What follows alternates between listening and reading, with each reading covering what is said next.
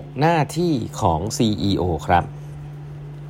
สวัสดีครับท่านผู้ฟังทุกท่านยินดีต้อนรับเข้าสู่8บรรทัดครึ่งพอดแคสต์สาระดีๆสำหรับคนทำงานที่ไม่ค่อยมีเวลาเช่นคุณนะครับอยู่กับผมต้องกวีวุฒิเจ้าของเพจ8บรรทัดครึ่งนะครับวันนี้เป็น EP ที่ 1650 แล้วนะครับที่เรามาพูดคุยกันนะฮะต่อเลยนะครับครั้งที่แล้วจบไปแล้วนะฮะหนังสือ Uncertain นะครับไปหาซื้ออ่านกันได้นะครับวันนี้อีกเล่มนึง CEO Excellence ฮะหนังสือเล่มนี้ขอบคุณทาง Asia Books นะครับที่ส่งมาให้นะครับก็เลือกกันมาดีมากๆนะครับเล่มนี้ CEO Excellence ชื่อหนังสือดูเนิบๆน่าเบื่อเนาะ The Six Mindsets That Distinguish the Best Leaders from the Rest นะครับหนังสือเล่มนี้เขียนโดย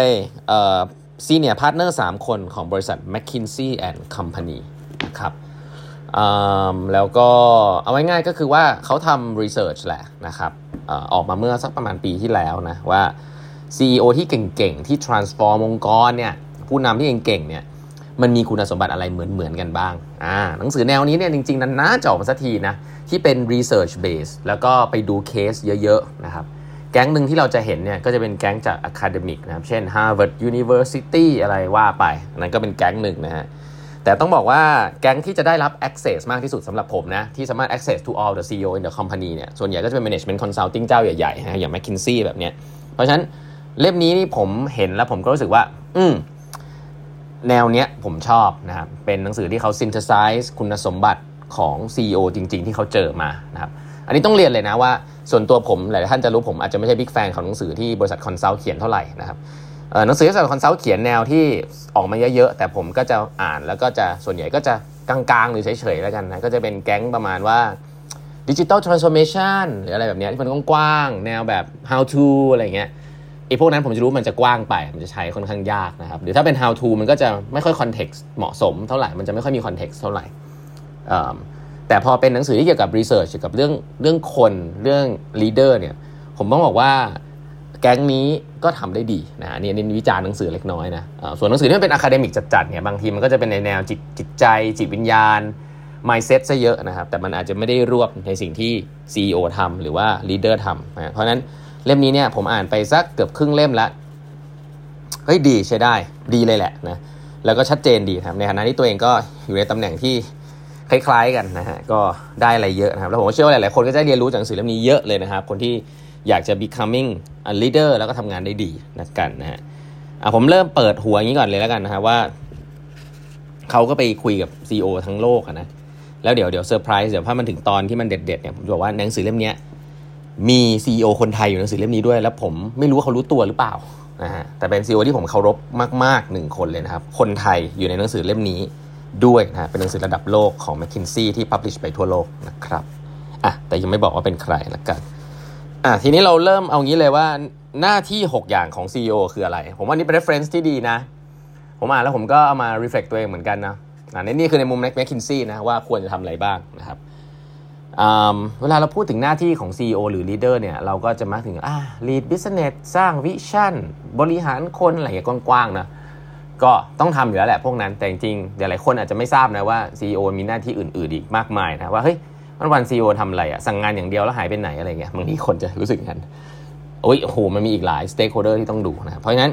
หน้าที่ CEO มีอะไร6อย่างนะครับในมุมมองของ McKinsey นะครับ CEO Excellence เนี่ยที่เขาดู research มานะครับเขาบอกว่า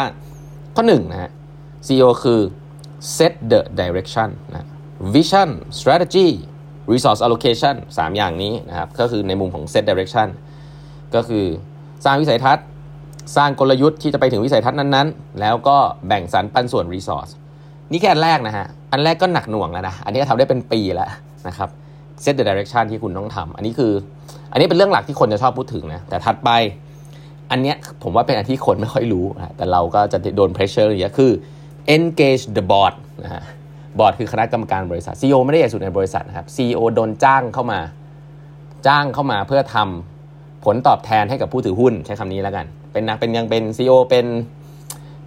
พนักงานเหมือนทุกๆคนนี่แหละฮะเอางี้ก่อนเลยนะเพราะฉะนั้น CEO มีหัวหน้านะครับแต่อาจจะไม่ใช่หัวหน้าที่แบบมาจี้เรื่องงานนะแต่เป็นหัวหน้าที่เป็นเจ้าของเงินแล้วก็จะมาตามบ่อยๆว่าถึงไหนแล้วเป็นยังไงบ้างนะจะเป็นกลุ่มคนที่เรียกว่าบอร์ดหรือคณะกรรมการบริษัทที่เป็นตัวแทนผู้ถือหุ้นนะครับที่เป็นเจ้าของเงิน Engage the board เนี่ยเป็นงานหลัก CEO นะอันนี้เป็น จากหนังสือเล่มนี้ซึ่งผมก็ผมก็ทำได้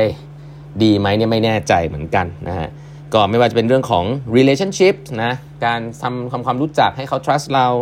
เรื่องของ capabilities ต่างๆเรื่องของ meetings การ manage meeting ให้เขา trust เราให้เขาเข้าใจในสิ่งที่เราเป็นสิ่งที่องค์กรเป็นการ educate context ขององค์กรต่างๆนะเพราะบอร์ดบางท่านก็อาจจะต้องบอกว่าไม่ได้มี context ของ business นั้นๆอาจจะเข้ามาด้วยมุมอื่นๆเช่นมุมของ audit นะมุมของความเสี่ยงหรืออะไรอย่างงี้นะครับแต่ธุรกิจใหม่ๆเนี่ยก็ต้องยอมรับว่าก็ต้องมีการ educate กันพอสมควรก็ต้อง engage บอร์ดเข้ามาให้อยู่ใน context ของธุรกิจให้ได้นะเป็นหน้าที่ของ CEO อีกอันนึง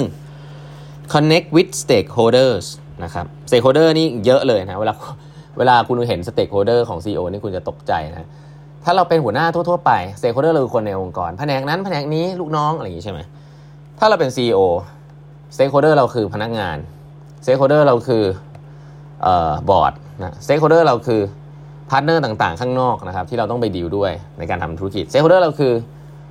กฎหมายนะฮะ regulator นะครับผู้ตรวจสอบต่างๆนะครับstakeholder เราคือ investor นะครับ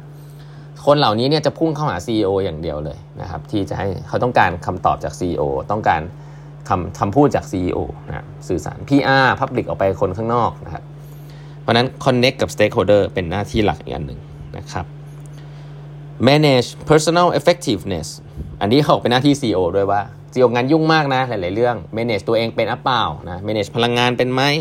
time and energy perspective ต่างๆหาความรู้ข้างนอกเป็นไหม manage ตัวเองเป็นไหมก็เป็นหน้าที่ CEO อันถัดไปนะฮะ mobilize through leaders ก็คือหน้าที่ CEO หนึ่งก็คือสร้าง leader หรือ successor ตัวเองนะครับ composition ของทีมต่างๆนานานะครับ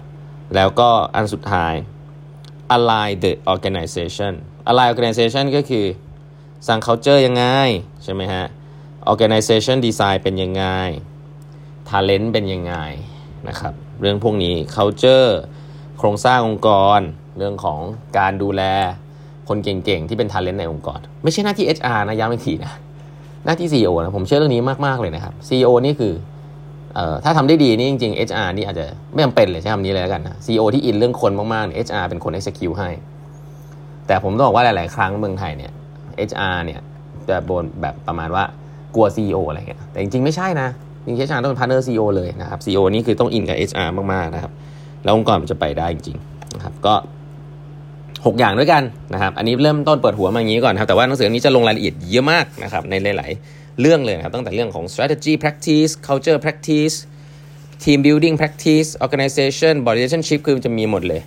ละเอียดเลยนะฮะแล้วก็จะมีตัวอย่างของ CEO ทั่วโลกด้วยนะครับมีใครบ้างเนี่ยเดี๋ยวจะมาเล่าให้ฟังละกันครับวันนี้เวลาหมดแล้วนะฮะฝากกด subscribe บันทึกครึ่ง podcast ด้วยนะครับเดี๋ยวพบกันใหม่พรุ่งนี้ครับสวัสดีครับ